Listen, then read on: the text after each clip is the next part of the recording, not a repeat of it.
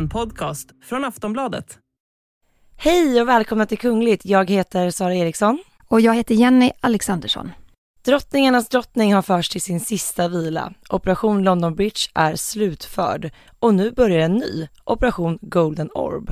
Vi berättar allt om begravningen, detaljerna, varför kronjuvelerna plockades bort från kistan. Och jag var på plats i London. Och det var en magisk historisk händelse och jag ska berätta allt.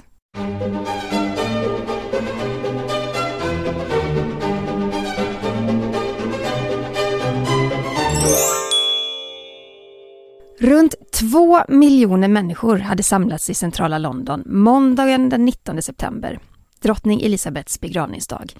Och det var en helt otrolig stämning i London. Jag stod i Hyde Park tillsammans med två kollegor, Jerker och Olivia. Tillsammans med, jag, jag tror inte ens de kunde uppskatta hur många det var, men kunde det varit femhundratusen människor möjligtvis? Det är helt otroligt. Och alla var ju där för att hedra drottningen. Och så kunde man då följa begravningen på jättestora skärmar som de hade smält upp i parken. Och i slutet av begravningen så höll man två tysta minuter. Och det var som hela London tog ett djupt andetag och bara höll andan. Man kunde höra den här plasten runt blommorna prassla i vinden. Det var en helikopter som hovrade ovanför oss och det där dunkandet kunde man göra. Men förutom det så var det helt stilla. Och det är ju overkligt när så många människor bara fryser fast och står stilla och är tysta. För bara sekunder tidigare så var ju Hyde Park en gigantisk, rörlig, organisk massa. Folk rörde sig hit och dit. Men så frös den fast och det var... Det var sjukt. Och en man som var insvept i Union Jack, han snyftade till, han stod precis bredvid oss. Det var en jättesöt liten gråhårig dam som satt på en picknickfilt bara ett stenkast från oss. Och hon höjde sitt champagneglas mot drottningen i en tyst skål. Och sen, sen tog London ett djupt andetag, pustade ut och Hyde Park bara exploderade i en applåd.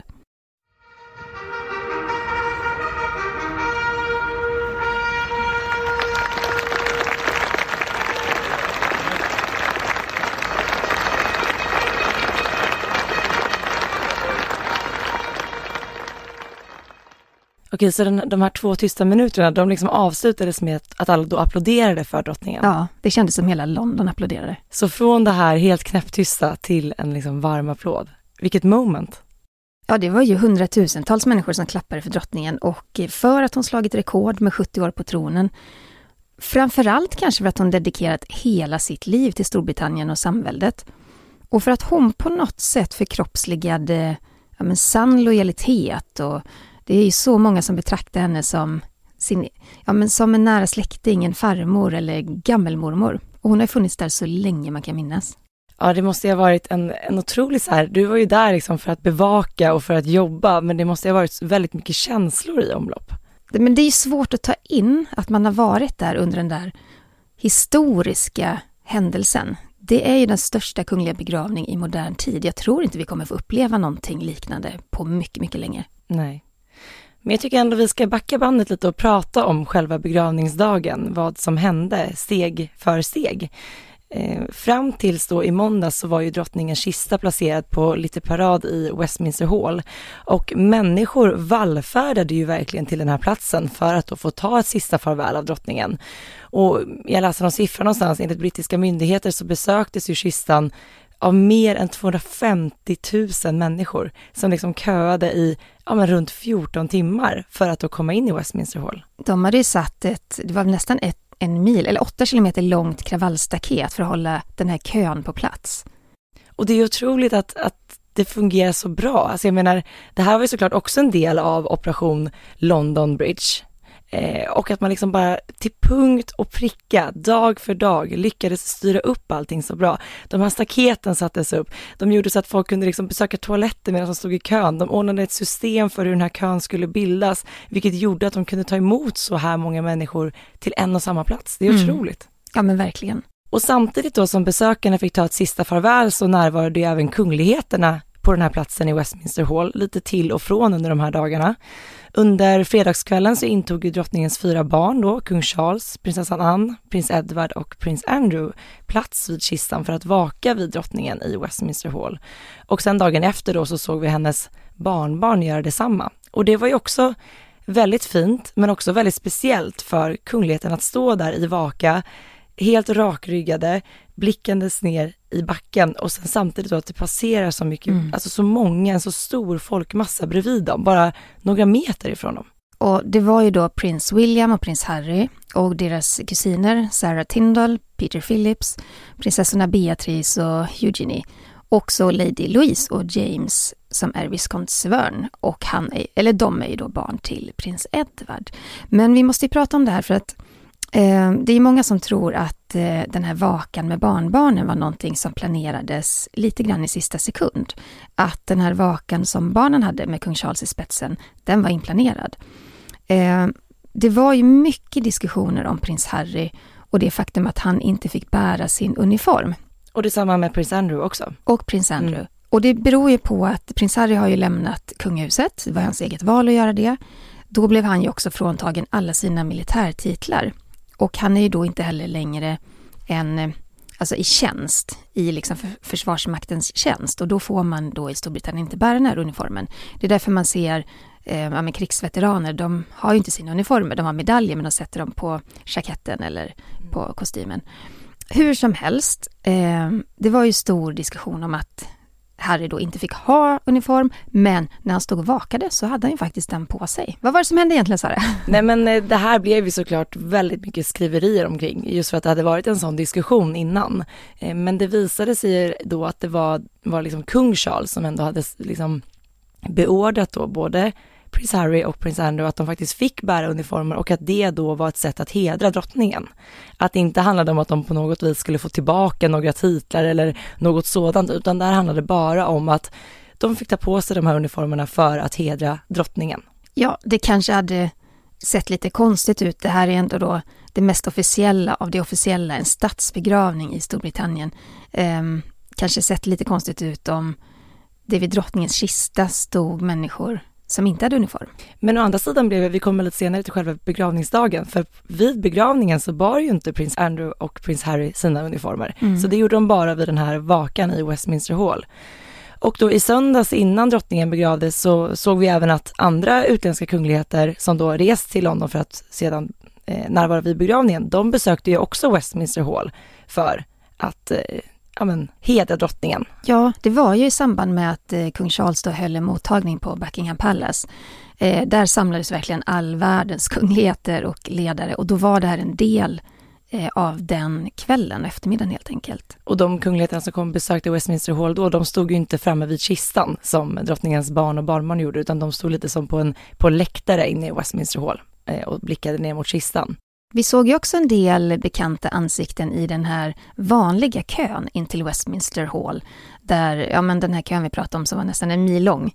Det var nämligen fotbollsspelaren David Beckham som dök upp där på B B C och andra kanaler. Han hade tydligen köat i tolv tretton timmar, sa han, mm. tillsammans med alla andra. Ja, och jag tycker vi kan lyssna lite kort på vad han sa när han stod i den här kön. Och eh, han berättade bland annat om ett speciellt minne han har med drottningen.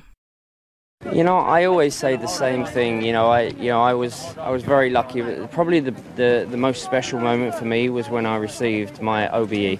You know, and to receive my O B E, I took my my grandparents with me, who were the ones that really, you know, brought me up to be a huge royalist and a fan of the royal family. So to have them there, and then I step up, and obviously I had my wife there as well. Um, to step up, to get my, my honour, but then also Her Majesty to, to, to ask a question and to talk. And, you know, I was I was so lucky that I was able to have a few moments like that um, in my in my life, you know, to, to be around Her Majesty, because we can all see with the love that has, has been shown how special she is and how special she was and, and, and the legacy that, that she leaves behind. But, um, you know, it's a sad day, but it's a day for us to to remember, you know, the incredible legacy that she she she's left. Ja, han nämnde ju att det var väldigt speciellt för honom när han fick den här brittiska imperieorden tjugohundratre av drottningen. Eh, han hade tagit med sig sina farföräldrar och berättade att det var faktiskt de som fick honom att bli royalist. Och att ha dem där tillsammans eh, med sig, han hade sin fru med sig också när han tog emot medaljen, eh, det gjorde honom väldigt lycklig. Ja, men han, han berättade verkligen att det, var, det är en så här stund som han kommer bära med sig hela sitt liv. Och eh, det är ganska så, vi har bara valt ut ett litet klipp nu, men han berättar väldigt mycket om, om sin relation till drottningen och kungahuset och just så här hur mycket det har betytt för honom genom hans liv. Så det tycker jag ni ska kika på eh, mer, närmare om ni vill höra mer. Och på måndag morgon så stängdes ju dörrarna till Westminster Hall tidigt. Då fick man ju inte längre eh, se kistan. Och besökare köade ju in i det sista mm. i hopp om att hinna fram. Och klockan nio svensk tid, då öppnades dörrarna till Westminster Abbey och gästerna började ta plats. Och det är faktiskt den plats där drottning Elizabeth såg sin pappa krönas. Det var den tolfte maj nittonhundratrettiosju. Det är platsen där drottningen själv kröntes, andra juni nittonhundrafemtiotre. Och platsen där drottningen gifte sig med prins Philip, tjugonde november nittonhundrafyrtiosju. Och platsen där drottningen sett sina barn, sina barnbarn gifta sig. Och det är ju då en otroligt officiell plats, men som betyder mycket för den kungliga familjen. Och nu var det dags för drottningen då att färdas till sin sista vila vid den här platsen som betytt så mycket för henne under nittiosex år. Ja, men det, det blir väldigt fint att det liksom sluts samman på det sättet, tycker jag.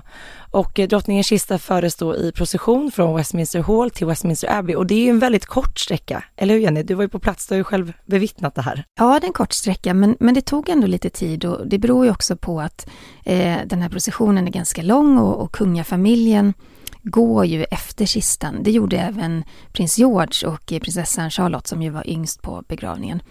Och kistan hade placerats på The State Gun Carriage. Det är en vapenvagn som tillverkades i slutet av artonhundratalet. Och eh, det var ju faktiskt drottning Victoria som först begravdes. Eh, inte på den, men hennes kista placerades på den på väg till begravningen. Och det var nittonhundraett. Och den har man ju använt sedan dess. Och det är en lång rad med, med kungligheter som, som har haft sina kistor där.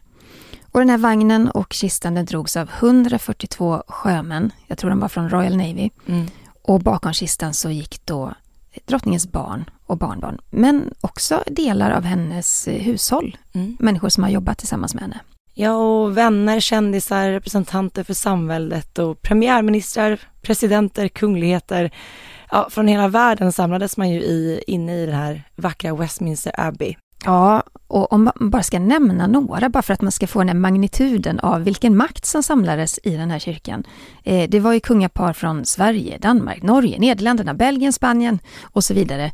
Emiren av Qatar, Japans kejsare, U S A:s president Joe Biden, Frankrikes president Emmanuel Macron och vicepresidenten av Kina, Kanadas premiärminister och en lång rad andra ledare då från samväldet. Ja, det var väl av, pratar man om tvåtusentvåhundra gäster som samlades inne i Westminster Abbey. Så man förstår ju att de var tvungna att, att liksom öppna portarna flera timmar innan begravningen sattes igång, med tanke på hur många som skulle hinna ta sin plats. Sen var det en del länder som inte fick ha representanter där.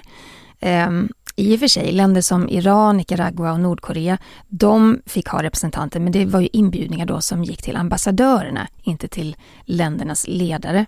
Såklart, Rysslands president Putin fick ju absolut inte någon inbjudan. Inte heller Belarus president.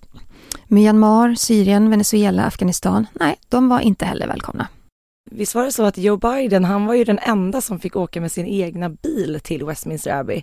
Eh, och det här retade ju faktiskt upp väldigt många andra statschefer. I och med att eh, vi såg liksom kungar och drottningar fick färdas till Westminster Abbey med buss. Det stämmer. Ja. De fick först samlas på Royal Hospital i Chelsea. Det var ju en säkerhetsfråga. Där fick de sedan hoppa på de här bussarna. Men det tänkte ju inte Joe Biden göra. Nej, såklart. För han flög ju in sin, en egen bil. Det gjorde han. Jag såg ett videoklipp på det här. Det var ett par dagar före begravningen och då landade två jättestora militärplan på en flygplats utanför London. Och när det första planet öppnade sin baklucka, de här planen, de, de öppnas ju alltid bakifrån. Mm. Då strömmade det ut personal från Vita huset och Secret Service rullandes på såna här små kabinväskor. Och när det andra planet hade landat och öppnade sin baklucka så rullade presidentens bepansrade limousin, The Beast, ut. Och det är en bil som väger flera ton. Den kan stå emot granater, den kan stå emot automatvapen. Om den får punktering så kan den ändå fortsätta rulla fram i flera kilometer. Ja, och den tog han med sig till London medan kungligheterna fick åka buss. Det var ju inga, inga såna här, alltså det var inga vanliga bussar det heller. Nej. Det fanns såklart säkerhetstänket kring dem också. Men det blev ju bara lite märkligt kanske. Eller vad tycker du? Jag förstår ju också att han måste ju såklart ha hög säkerhet kring liksom sin närvaro, men det behöver ju även kungligheten ha. Ja, ja, jag undrar hur man värderade det här. Jag menar, på något sätt är ju Joe Biden en av världens mäktigaste män. Skulle något hända honom så skakar det nog runt ordentligt eh, i de här leden. Det, ja, han fick ju sin vilja igenom i alla fall. Det kanske var, det kanske var ett ultimatum från honom. Att ja, jag kommer, men jag måste ha min beast med mig. Och jag måste få rulla den hela vägen fram till Westminster Abbey. Mm. Det sägs ju att en som blev fruktansvärt irriterad på det här är Turkiets president Erdogan. Han ville såklart också ha sin egen bil. Eh, det skriver vissa medier. Han vägrade faktiskt komma och istället så skickade han sin utrikesminister eftersom han då inte fick den här säkerheten som han ville ha. Och en annan gäst som är mycket ifrågasatt är ju Sheikh Mohammed al-Maktoum som är emir av Dubai. Men även premiärminister och vicepresident över Förenade Arabemiraten. Och vi har ju pratat väldigt mycket om honom här i podden, Jenny, tidigare. Han sägs ju vara en av världens rikaste och mäktigaste män. Och han har ju bland annat under väldigt så här dramatiska former kidnappat två av sina döttrar och fört hem dem till Dubai efter att de har försökt fly utomlands. Och prinsessan Haya var ju tidigare gift med honom och hon har ju levt i skräck senaste åren. Det vittnade hon ju om i en rättegång i London. Hon har ju fått en pistol på kudden och många hotfulla meddelanden. Hon har blivit avlyssnad och utsatt för kidnappningsförsök. Och det är bara några av alla saker som Sheikh Mohammed al-Maktoum har utsatt henne för. Och hon flydde ju faktiskt ifrån Dubai, det var våren tjugonitton. Och då hade hon med sig sina två barn, Jalila, jag tror hon är fjorton, och Sayed som är tio eller elva. Och i London då så ansökte hon om vårdnaden om barnen. Och det här var en otroligt långdragen process. Jag vet att vi... Vi, pratade mycket, vi har pratat mycket om det i podden. Jag tror till och med att det finns ett avsnitt enbart om Haya och emiren och allt det, som det hände. Det heter typ exakt så. Så vill man lyssna på hela den här historien så kan man bläddra i vårt arkiv. Mm. Det här slutar i alla fall med att domstolen då dömde emiren att betala prinsessan Haya sex komma sju miljarder kronor. Helt otroligt. De här pengarna ska då användas för att täcka Hayas och barnens uppehälle och säkerhetskostnader resten av deras liv. Och den här rättsprocessen, det är faktiskt en av de största skilsmässouppgörelserna som någonsin har upprättats i en brittisk domstol. Och både emiren och prinsessan Haya var ju gäster på begravningen. Och eh, det måste ha varit en väldigt speciell upplevelse för Haya. Eh, både hon och hennes exmake var ju väldigt goda vänner till drottning Elisabeth. Men, och det sägs ju liksom att drottningen aldrig tog ställning. Men jag menar, Haya har ju flytt mm. till London, till England för att slippa undan honom. Och helt plötsligt så befann de sig under samma tak vid den här tillställningen. Det måste ha varit väldigt jobbigt för henne, tänker jag. Det tror jag också. Getting engaged is a moment worth cherishing. A one-of-a-kind ring that you design at Blue Nile can help your love sparkle. Just choose your diamond and setting. When you found the one, you'll get it delivered right to your door. Finding the right engagement ring can be nerve-wracking. At Blue Nile, you'll have the expert guidance needed and a diamond guarantee that ensures you're getting the highest quality at the best price. Cherish all of life's moments and save up to thirty percent at Blue Nile dot com. That's Blue Nile dot com. Vi tar en titt på hur det såg ut inne i kyrkan och eh, närmar oss den kungliga kistan. För drottningens kista var draperad i den kungliga standarden. Det är en slags fana, Royal Standard, som då symboliserar Storbritannien. Och de tre lejonen högst upp i fanans vänstra hörn samt längst ner i det högra hörnet står för England. Och det röda lejonet högst upp till höger, det står för Skottland. Och den blåa delen i dess vänstra hörn längst ner, det står för Irland.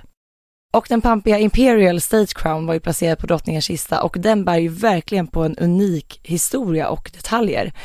Den här kronan glittrar ju av nästan tre tusen stenar. Det är diamanter, pärlor, safirer, smaragder och rubiner. Och den är ju minst sagt bländande, den här kronan. Men Sara, du måste ju berätta om dess historia. Det är ändå rätt pampigt.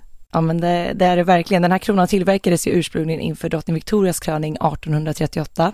Det gjordes om nittonhundratrettiosju av Gerard and Company inför kröningen av drottningens far då, kung George den sjätte nittonhundratrettiosju. Och anledningen till att man då gjorde om den här kronan var för att den skulle vara lättare att bära. Och eh, den skulle då ersätta lite den som Victoria hade burit. Den var alltså ännu tyngre än drottning Victoria var. Oj. Men trots då dess nya design så väger den ju hela ett komma sex kilo. Dock ska inte den här kronan förknippas med den krona som drottningen bar vid själva kröningsögonblicket. För det var ju Sankt Edwards krona. Hon bar den här kronan efter kröningen. Och eh, den här kronan står ju för monarkens suveränitet och... Eh, Nog för att den är vacker, men drottning Elisabeth har ju själv berättat hur hemskt den var att bära. Och jag tycker vi ska lyssna lite kort på vad drottningen sa i den här dokumentären Elisabeth den andras kronjuveler. Och den finns att se på S V T Play. And you can't look down to read the speech, you have to take the speech up. Because if you did, your neck would break, would it fall off. So there are some disadvantages to crowns, but, but otherwise they're quite important things. Hon berättar ju här att hennes nacke skulle brytas om hon då hade tittat ner och läst sitt tal. För hon bar ju ofta den här kronan vid parlamentets öppnande. Och istället då förklarade hon hur hon fick liksom lyfta upp talet och hålla det framför sig istället. Annars skulle hennes nacke brytas. Väldigt drastiskt. Ja, och tungt. Man kan bara föreställa sig. Ja, och sen också rädslan att tappa den med tanke på hur värdefull den är. Det är väl liksom en av världens mest dyrbara kronjuveler det här. Ja, men verkligen. Ovanpå kistan sen så hade man placerat spiran och riksäpplet. Och riksäpplet det står ju för religiös och moralisk auktoritet och spiran den står för makt. Och vid drottningens kröning så höll hon i de här och hon fick åta på sig en handske när hon höll i spiran. Som en liten symbolisk påminnelse om att makten hon tilldelas den skulle användas med försiktighet. Ja, och på kistan vid begravningen så var ju också en väldigt så här vacker blomsterbukett placerad. Den innehöll ju löv av rosmarin, engelsk ek, myrten. Och den här myrten den är tagen då från samma buske, alltså en kvist därifrån som var placerad i drottningens brudbukett. De här blommorna gick ju i rosa och vinrött, gult och vitt. Och det är såklart att varje blomma här hade ju en viss betydelse. Det var mm. därför man hade valt just de här. Eh, rosmarinen står för minnet, den engelska eken symboliserar kärlekens styrka och myrten representerar ett lyckligt äktenskap. Och så innehöll den här blomsterkransen även luktärt, vilket var en av drottningens favoritblommor. Tusenskönan symboliserade drottningens födelsedagsmånad april. Och i buketten fanns även dahlior, rosor, hösthortensior, sedum, fältvädd och rosen. Geranium. Geranium heter det. Och så var ju också en sista hälsning från kung Charles placerad där, eller hur Jenny? Mm, det var väldigt fint och det var väldigt enkelt för på den här, det lilla kortet så stod det In loving and devoted memory, Charles R. Jag har faktiskt fått jättemånga frågor på Instagram om vad det här R-et bakom Charles namn står för. Och det står ju för det latinska ordet rex, vilket betyder kung. Mm. Och står det bakom Elisabeths namn så betyder det Regina, som då betyder regerande drottning. Mm. Men begravningsceremonin ska vi gå in på. Det var otroligt pampigt och vackert. Tänker ändå att det här är det mest officiella av det officiella man någonsin kan tänka sig, en statsbegravning. Kistan fördes ju från Westminster Hall till Westminster Abbey. Och där höll man då ungefär en timmes lång begravningsceremoni. Och jag vet att jag, jag stod ju, jag var ju på plats i London då när själva ceremonin var. Men det är klart att jag, jag kunde ju följa er via studion för vi hade ju kontakt när vi sände. Sara, du stod ju i studion här med, med vår kollega Cecilia Benedell.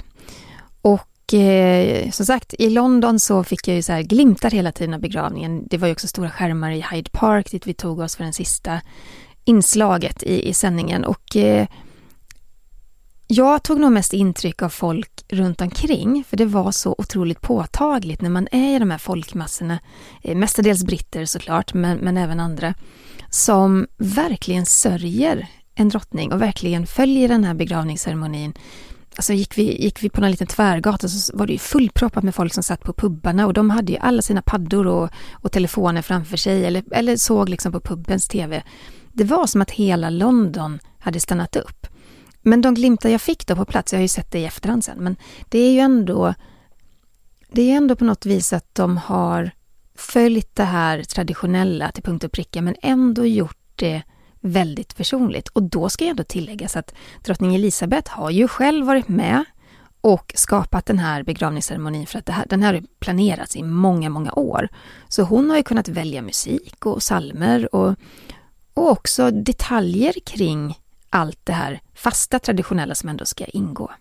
Det är det som är så intressant, just att de här, vissa av de här traditionerna sträcker sig liksom tillbaka till typ medeltiden. Och sen så ska de liksom kombineras med så här drottningens egna önskemål. Alla de här traditionerna, det blir väldigt, väldigt mäktigt, väldigt pampigt, väldigt värdigt. Mm. Men Jenny, du, alltså hela begravningen sändes på de här storbildsskärmarna. Visst var det också så att alla hade fått en bank holiday den här dagen? Ja, alla var ju lediga. Mm. Och självklart är det ju så att inte hela, det är inte så att hela Storbritannien sitter och följer det här. Så är det ju inte. Men, men jag skulle nog säga att en majoritet av alla britter antingen satt och följde det via tvn eller befann sig inne i London eller på annat sätt följde det här. Och det, det är ju en stor, det är en stor sak. Jag pratade med en, en kompis, en, en britt igår. För jag frågade honom så här, men är det här, alltså hur var det i din familj? Och är det här någonting som egentligen bara royalister följer? Och han bara, nej, nej, det här är, det här är, det här är stort. Vi följer det alla på ett eller annat vis. Oavsett vad man liksom tycker om monarkin, ja, så följer man detta. Ja. För att man mer, man har en sån relation till drottning Elisabeth som har funnits där, ja, men i, i över sjuttio år. Så det handlade nog mer om henne än om själva monarkin överhuvudtaget, tror jag. Men om man kollar bara på Storbritannien så var det ju så att tjugosex komma två miljoner människor följde den på tv. Det, det är enormt. En del. Det är en del. Ja. Och eh, på tal om att drottning då får, har, får, har fått vara med och skapa det själv. Eh, så är det många av de här musikstyckena som spelades, det hade ju väldigt speciell betydelse för henne. Och också en koppling till Westminster Abbey. Herren är min herde, den spelades på samma plats när drottningen gifte sig med prins Philip nittonhundrafyrtiosju. Och den här salmen, Love Divine, All Loves Excelling, den spelades vid prins William och hertiginnan Catherines bröllop när de gifte sig just i Westminster Abbey tjugoelva. Ja, vi var ju också inne där tidigare på vilka, vilka gäster som har närvarat. Men yngst kan man i alla fall säga var prins George, nio år, och prinsessan Charlotte, sju år. Jag tyckte de var så... så duktiga i det här sammanhanget. Jag menar, det är små barn som ändå var med vid den här stora ceremonin. Det är så mycket känslor. Det var väldigt fint, tycker jag, att se dem där på mm. plats. Ja, och sen såg vi såklart svenska kungaparet. De satt faktiskt på en plats närmast kistan på främre raden, mitt emot den brittiska kungafamiljen. Och jag hade en... Jag hade en konversation på Instagram om det, och jag skrev en, även en artikel om det, för att det handlar ju väldigt mycket om i såna här, såna här traditionella, eller vad ska man säga, eh, officiella sammanhang så placeras ju kungligheterna efter regeringsår. Och det hade man gjort här också, men man hade gjort flera, flera undantag. Ja, det var ju det här som skapade lite förvirring i det hela, just för att det var, man såg de här undantagen. Eh, för att svenska kungaparet satt ihop med drottning Margareta av Danmark och kronprins Fredrik. Och det förstår man ju, för de har ju regerat längst i Europa. Precis. femtio år båda två. Men på andra sidan, på samma rad, så satt ju kung Willem Alexander av Nederländerna, drottning Maxima och prinsessan Beatrix. Så det var ju det här som blev liksom ändå... de här undantagen vi såg, för eh, kung William Alexander har ju inte regerat lika länge. Nej, det var väl tjugotretton eller tjugofjorton väl. Ja. Men där var det faktiskt en av mina följare som förklarade att man då från brittiskt håll räknat prinsessan Beatrix regeringstid, att man hedrar även henne då och räknar in det. Men då hade man gjort ett undantag där också, för att på platsen eller raden bakom då satt då det spanska kungaparet med eh, kungens pappa Juan Carlos. Han är lite skandalomsusad. Eh, det varit mycket ekonomiska eh, diskussioner, ja, diskussioner och brottslighet där. Ja. Men hur som helst, han har ju egentligen då regerat längre än Beatrix, men där hade de ändå placerat honom bakom. Så att det var ju, och lika för... så väl stod ju kung Harald av Norge och drottning Sonja av Norge bakom dem. Så att det, det var ju liksom... Ja, fast han har ju inte regerat så, så länge. Han är ju då från nittiotalet. Blev han, nittioett blev han väl kung, eller nittiofyra eller något sånt där. Så, att, så där var det ju... Det kan man ju förstå liksom. Men, men det var så mycket undantag kring de här hela tiden. Så att det här med regeringstid var extremt förvirrande. Ja, det var det ändå. Verkligen.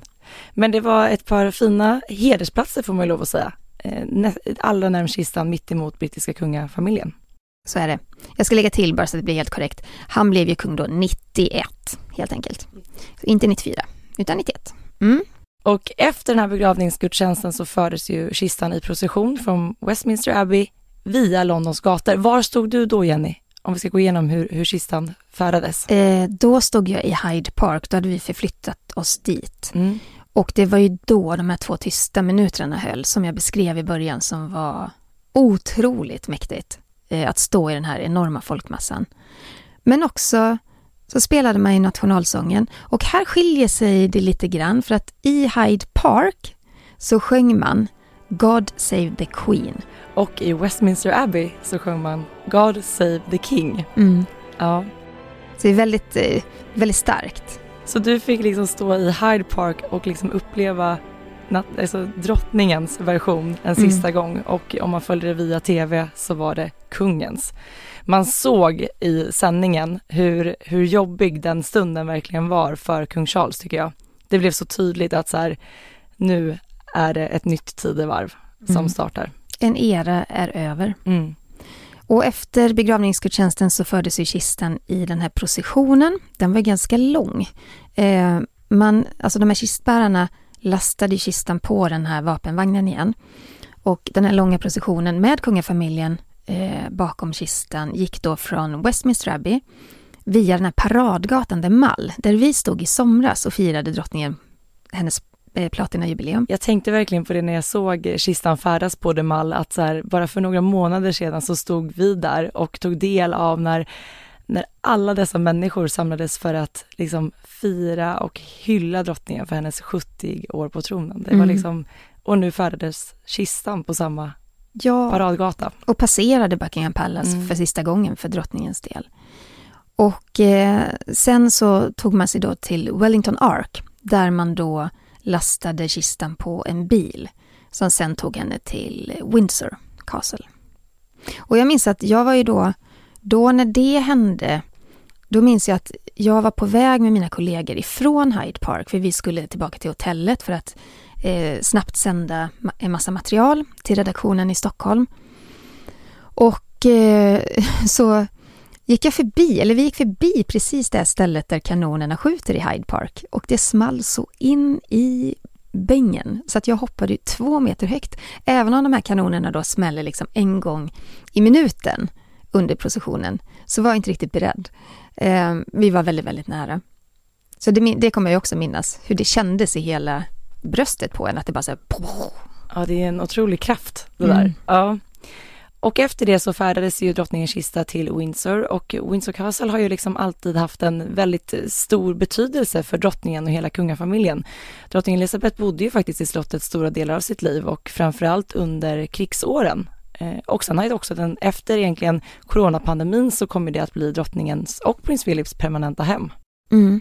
Det här var en lång dag för kungafamiljen, för att framme i Windsor eh, då var det ytterligare en procession för att då ta kistan in i Saint George kapell. Där på eftermiddagen vid femtiden så hölls ju en gudstjänst då. Då var det ju lite mindre antal gäster, då var det bara åttahundra som var närvarande. Eh, svenska kungaparet var där. Eh, de var ju ett av få då utvalda eh, statschefspar. Det som var lite fint tycker jag just i Windsor, där blev det ju lite mer familjärt, för att under den här processionen så kunde man se då att drottningens ponny Emma hade, hon stod då med, med en skötare eh, vid vägen, och så hade man placerat drottningens sjal på sadeln. Och så de här otroligt söta, ni har säkert sett den bilden, ni som lyssnar, eh, drottningens älskade corgis, Sandy och Muick, de var ju också med där, stod i koppel med, med två ja, i personalen. Det var väldigt fint tycker jag. Och sen, för dagen var inte slut efter den här mindre gudstjänsten, utan den fortsatte ju, för senare under kvällen så hölls ju en privat familjegudstjänst, och drottningen begravdes då tillsammans med prins Philip i kung George den sjättes minneskapell, som då ligger inne i Sankt George kapellet. Och här vilar ju även drottningens mamma, pappa och lilla syster. Och innan drottningens kista då gravsattes i kapellet så plockades ju de här riksregalierna bort ifrån kistan. Och det var ju en väldigt tydlig symbol i att nu går kronan vidare ifrån drottning Elisabeth. Ja, vi har också fått mycket frågor, både du och jag tror jag, om det här Lord Chamberlains. Mm. Eh, han är ju då högst ansvarig för drottningens hushåll. Och han har ju då en, en stav, en ganska tunn eh, trästav. Och förr i tiden så sägs det då att den användes för att tillrättavisa personalen om de inte skötte sig ordentligt. Det, idag är det bara en symbol. Men han fick ju också ställa sig framför kistan eh, i Windsor och, eller var det i Buckingham Palace? Nej, det var i, i, i Windsor. Det var Windsor. Där han bröt den här staven. Där bröt han av den här eh, pinnen. Och la den på kistan. Ja, och det är ju också då en symbol för att nu är hans tjänst avslutad. Därför att prins, eller kung Charles, han kommer ju välja en egen lord Chamberlain. Ja, det var verkligen historia vi bevittnade hela den här dagen. Men Jenny, jag vill höra ännu fler detaljer. Du var ju ändå på plats. Du har upplevt den här historiska händelsen som kommer skrivas in i historieböckerna. Alltså, hur var det? Ännu mer, fler detaljer. Ja, men jag tror att alla vi som var mitt i London då verkligen kände att det här är historia. Och sen, jag tycker väldigt mycket om London. Jag har ju många fina vänner där och så.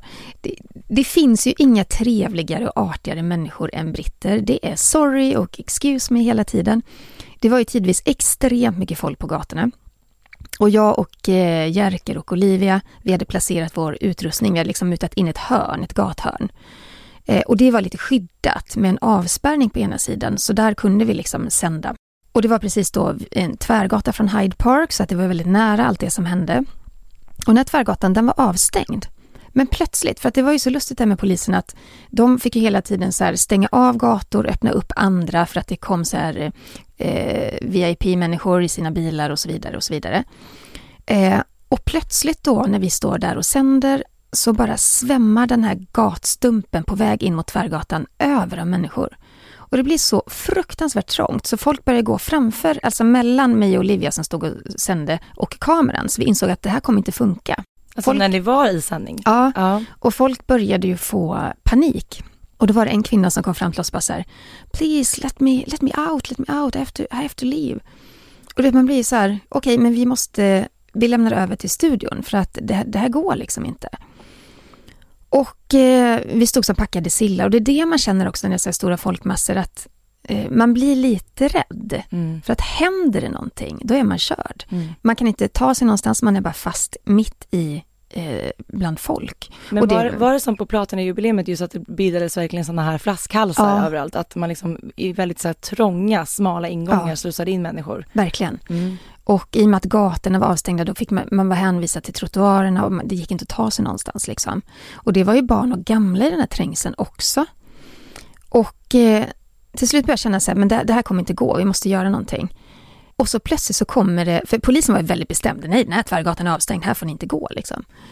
Och så kommer det plötsligt en hjälte, en funktionär, en hjälte. en funktionär i orange sån här räddningsväst. Och han insåg att det här det är inte hållbart. Så han bara skriker jättehögt. Vi kan bara lyssna lite på hur det lät. Right, guys, can you open up? Open it up, guys! Let them through! Och han skriker att vi måste öppna upp gatan. Låt dem komma igenom. Och då går det ju ganska snabbt. Polisen, av någon anledning, lyssnar de ju på honom. De kanske också insåg att de ser ju inte längst bak utan de ser bara längst fram.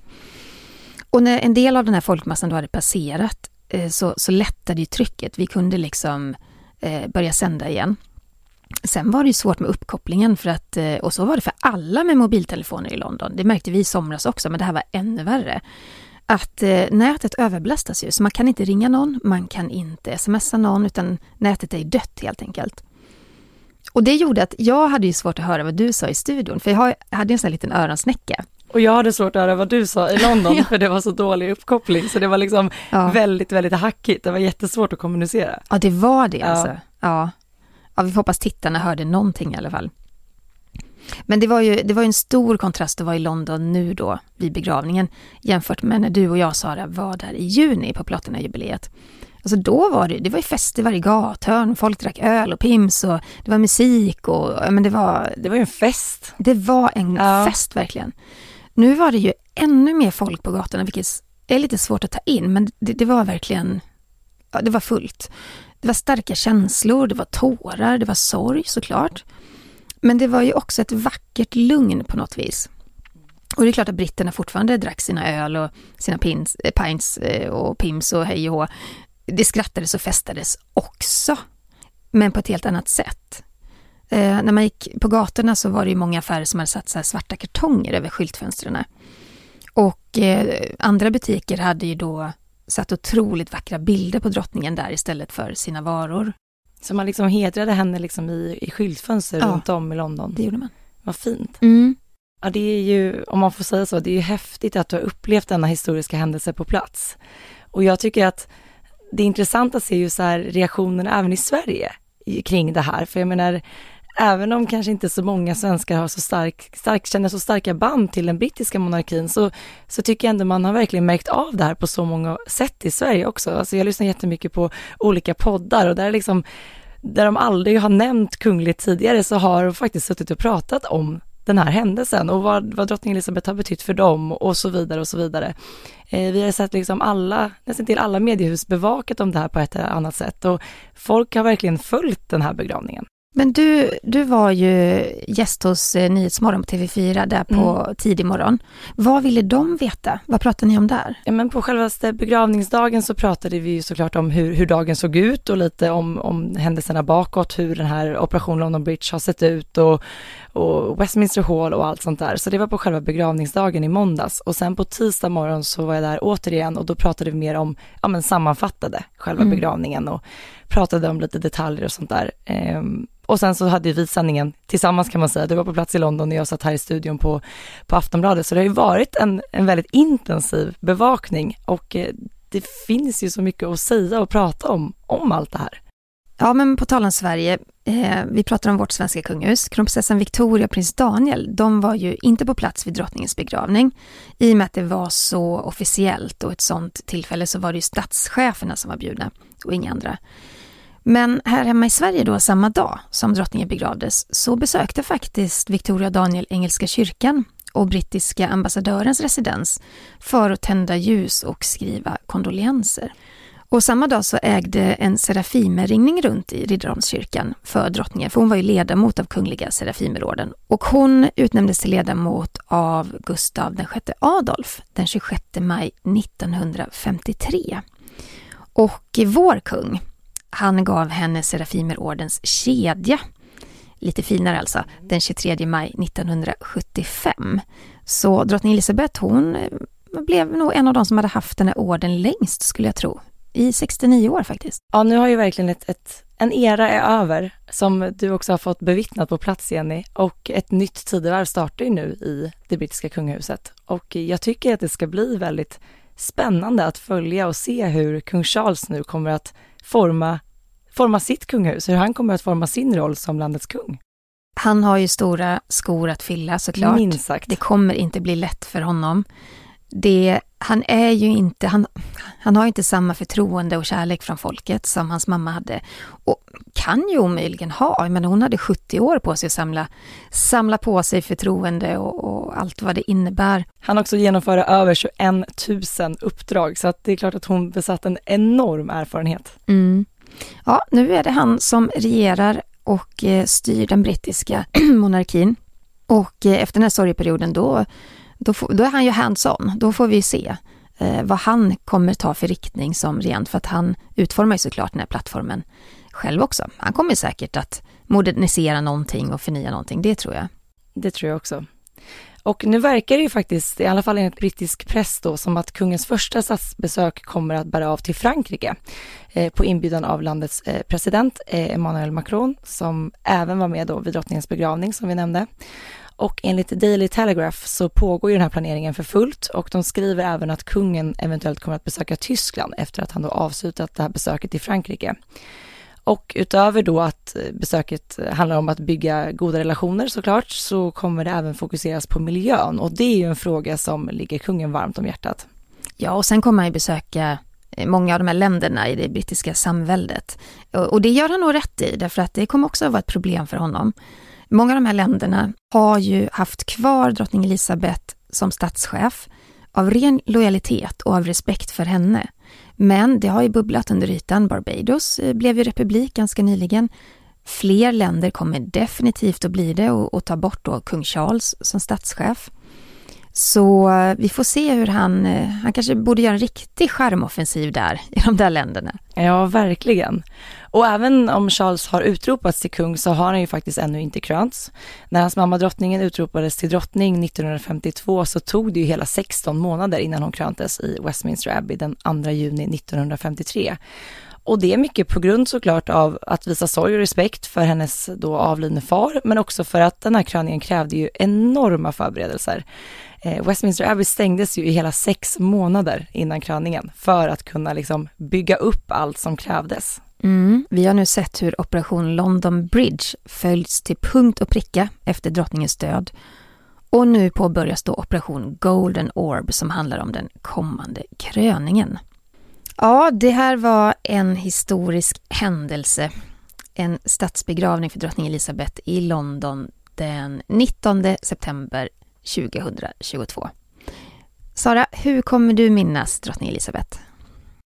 Hon är ju drottningarnas drottning. Vi kommer liksom aldrig att se något liknande. Det är jag helt övertygad om, för att hon är, eller var, en sån länk mellan då och nu.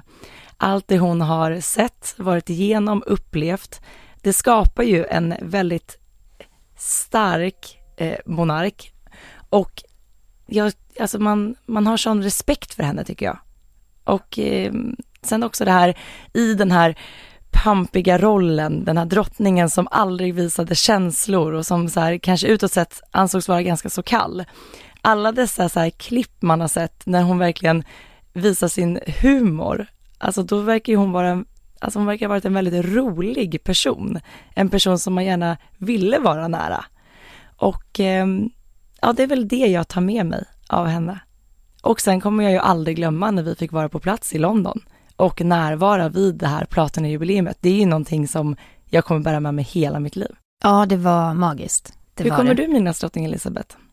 Jag tror att eh, alltså det som nu ligger mig varmt om hjärtat just nu, för att jag nyss är hemkommen ifrån London, eh, det är ju nog faktiskt, faktiskt britternas kärlek till henne.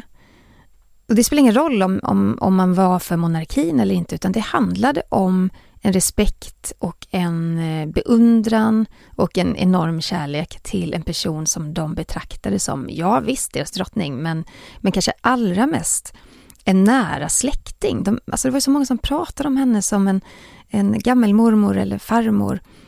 Vi träffade en jättegullig dam, hon var väl sjuttiofem års åldern tror jag, i Green Park. Och Green Park, det var där man då samlade alla de här blomsterhaven, minnesblommorna som folk eh, ville lägga vid Buckingham Palace, men som då fick läggas där för att det skulle bli kaos annars. Och den här lilla damen, hon, eh, hon grät helt öppet när vi pratade med henne. Och eh, Olivia ställde frågan till henne, så här, vad, vad betydde drottningen för dig? Everything. Mm. She meant everything. Och de här tårarna som rann, och hon försökte förklara att eh, det är en person som funnits där hela mitt liv och hon har gjort så mycket för Storbritannien.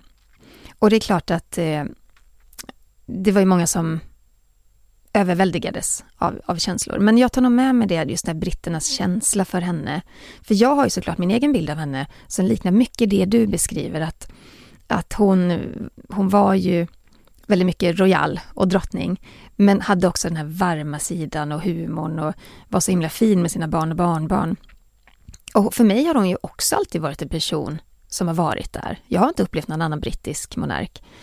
Men att stå i ett folkhav, dels då i somras vid platinajubileet och verkligen fira en älskad drottning, och nu vid begravningen hedra en älskad drottning tillsammans med de här ja, två miljoner britterna som, eller ja, människorna som samlats i centrala London.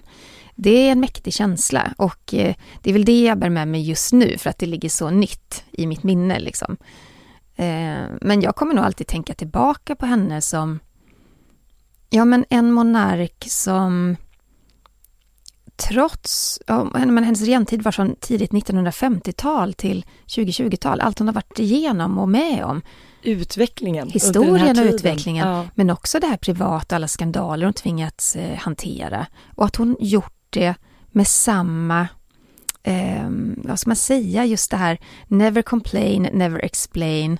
Det är ju lite den här gamla skolan, visar inte för mycket känslor, men känslorna fanns där ändå, man såg det när hon interagerade med sina barn och barnbarn, när hon eh, smällde av ett litet eh, skämt här och där.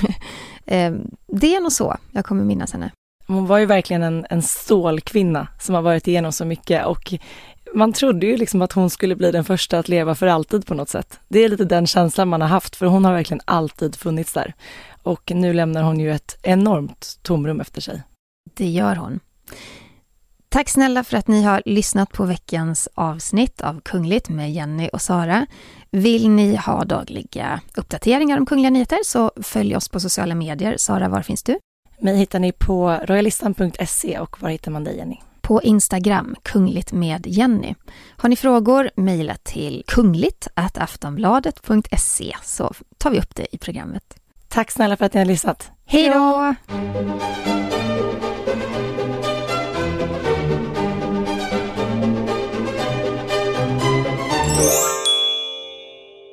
Du har lyssnat på en podcast från Aftonbladet. Ansvarig utgivare är Lena K. Samuelsson.